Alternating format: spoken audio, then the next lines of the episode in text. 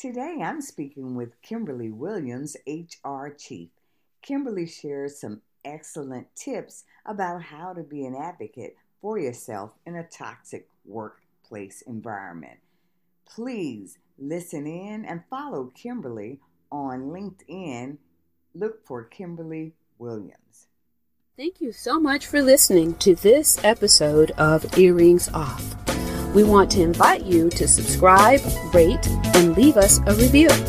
You can find us on Facebook at Earrings Off Podcast and on Instagram at The Earrings Off Podcast. Welcome to Earrings Off. I'm Lou. And I'm Teresa. Let's get started.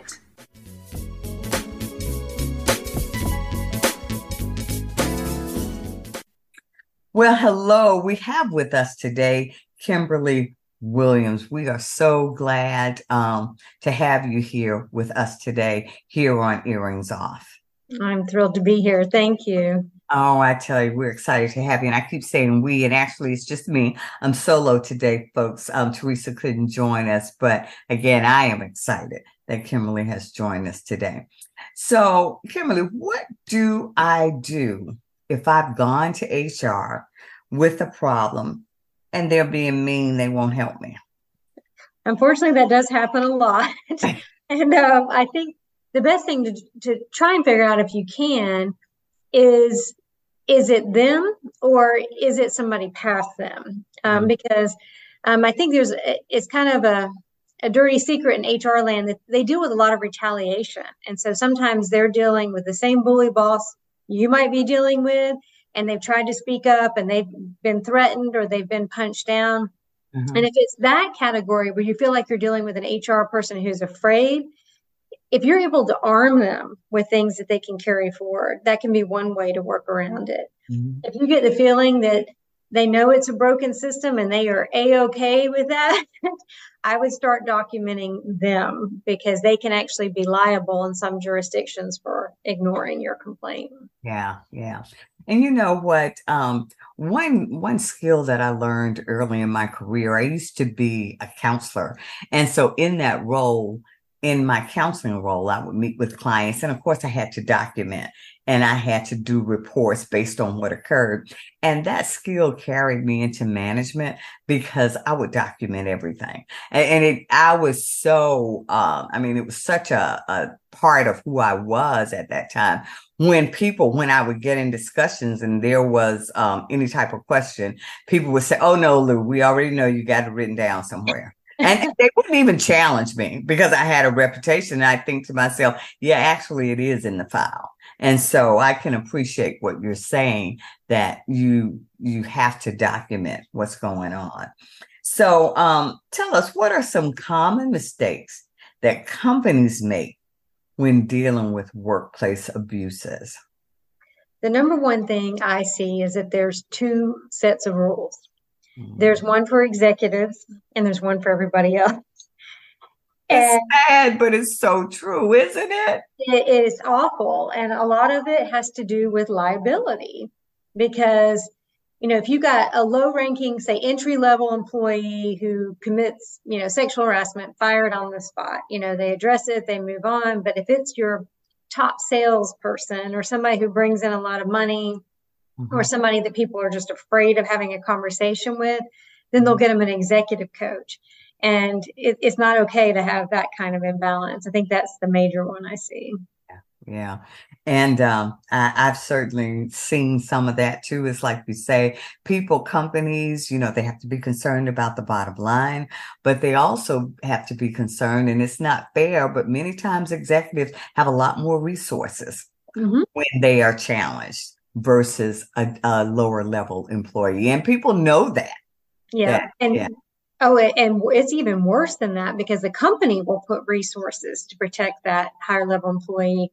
Because if if they say, "Oh yeah, the CEO did that terrible thing," that's a much bigger check that they would have to write than yeah. if a low level employee did it. Right. On top of you know public exposure, you know, so they're looking at all of that, and it's yeah, yeah it's not good. And you know, and you know what, Kimberly is so unfortunate because many times employees you're trying to do your best job, but they just don't see behind the veil. Yeah. That that's a part of it. So yeah, yeah. So um, what advice would you give someone who is experiencing workplace abuse? I think you just nailed it. It's write it down. It is so, so critical to write it down. And, you know, I, I actually came up with a fear not framework that mm-hmm. actually talks about some of the, the patterns that I see that are really successful for folks. Um, you know, and one, a lot of times people don't write it down or they don't report it out of fear and for very good reason, right? Yeah. We've, we've all seen horror stories of somebody who stood up and just got crushed in the process. Yeah. But one of the things I try to really get out there is the laws are changing so quickly and they're really in favor of the employee. And so many things have moved towards jury trials yeah. where one discrimination claim can get hundreds of millions of dollars. Yeah. And so there's a lot of leverage that employees have right now. Yeah. And another really exciting thing I think that is coming up is you're starting to see a lot of conversation and bills being debated in states like Massachusetts that are addressing workplace bullying and the psychological impacts. Mm-hmm, mm-hmm. And that's significant. And I, I, love this because if you slip and fall at your work, they write a check to, to fix yeah. you. Right. But if they psychologically torture you, right. right.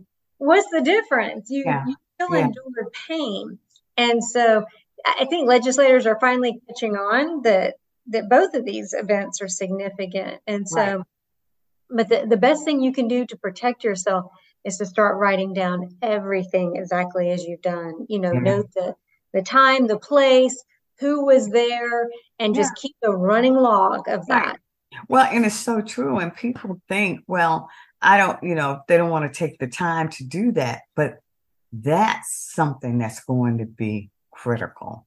Yep. You know, when you have people offering different uh, a different perspective or a different account mm-hmm. of the mm-hmm. same event, yeah. you're going to need to be able to show, you know, th- this is what happened. So, yeah, absolutely. But, you know, those, so, it's so sad though, Kimberly, when people you know, I, have said before when I used to do trainings for new managers, and, you know, that was my time to try to caution people about this new power that they had. And um, I would always say to people, you know, everybody's really not fit for this role.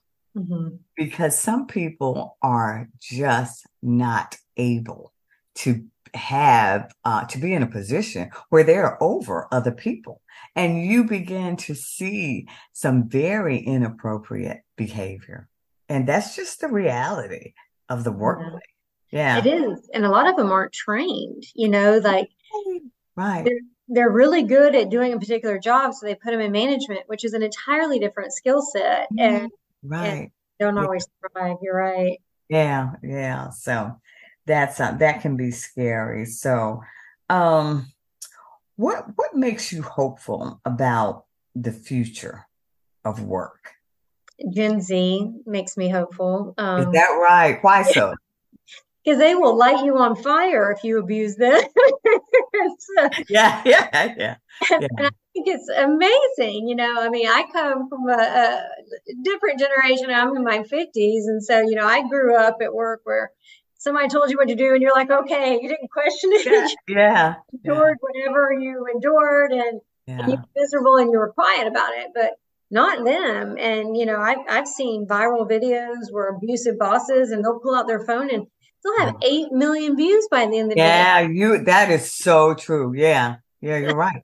People are not just being quiet and accepting this. And you know, I get particularly um I get I guess I get hopeful when I see how things have changed for women in mm-hmm. the workplace, you know? And certainly not perfect, but definitely they've changed for the better in many areas. So um, I, am excited when I see that. So yeah, yeah. So um, what what would you say are some common mistakes that HR professionals make when they are in fact dealing with workplace abuses? I think it kind of goes back to your point about managers who weren't ready to be managers. You know, um, I still think as a profession, there's not enough training in managing up. Mm-hmm. Because when you really follow the thread, if you've got a, a, toxic work culture, that starts and stops at the top. And so it, true. Yeah. So true. Yeah. And, and, it really can boil down to a, a few key executives. And and so if you're that HR person that minds your station, that doesn't question anybody above you, that can't build that relationship, build that trust, have those difficult conversations to say, you may not like this, but this employee is calling you out and they're right and the law is on their side.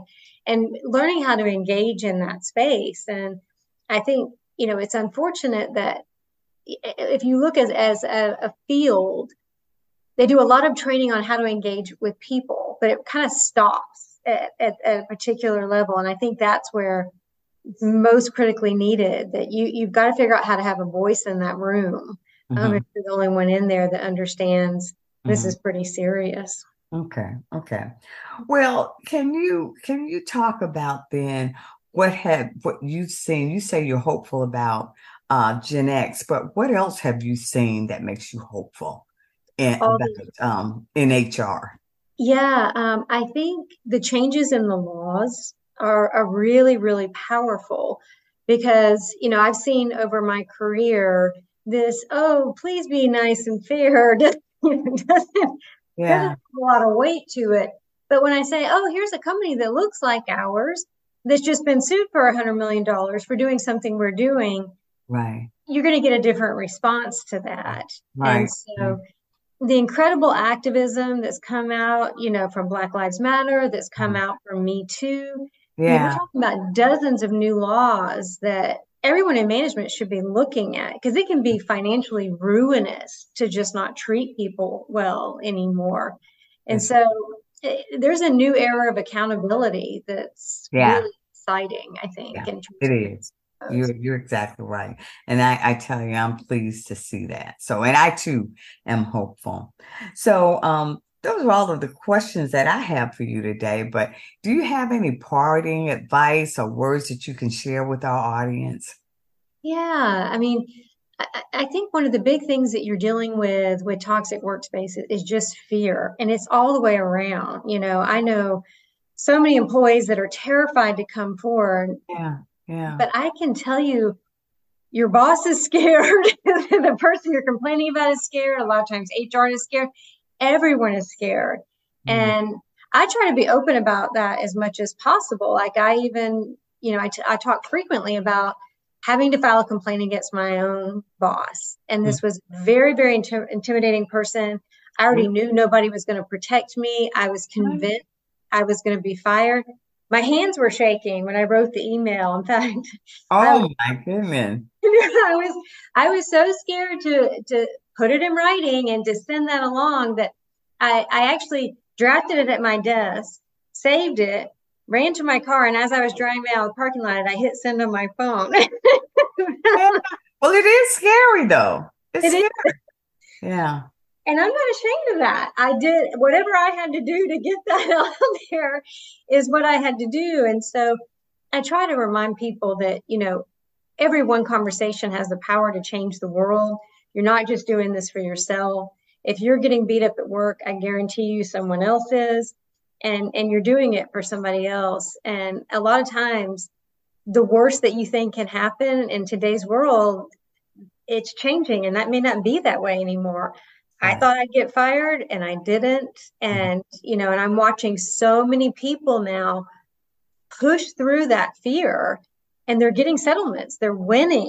They're they're really you know, and it, it's so unexpected when they advocate for themselves. The boss is not expecting it, but they're also surprised at their own ability to control that really scary situation. Right, right. And so I think the more we talk about it, the more we all love and support each other on that journey and celebrate, you know, pushing through that fear, making ourselves stronger, mm-hmm. the better all of us are. And the more we share the good news about the changing laws and all the protections and and being one more like on that Gen Z fire, you know, yeah, yeah.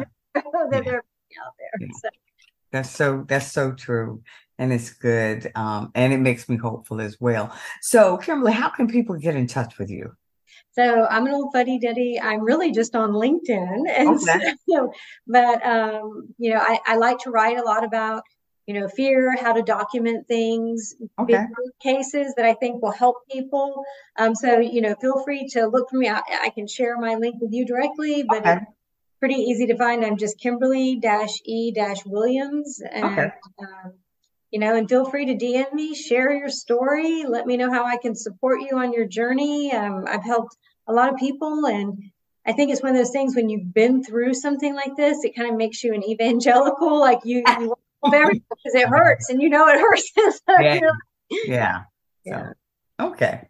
Well, again, thank you so much for being here with me today on Earrings Off. Um, we certainly appreciate it, and we wish you all the very best. You take care.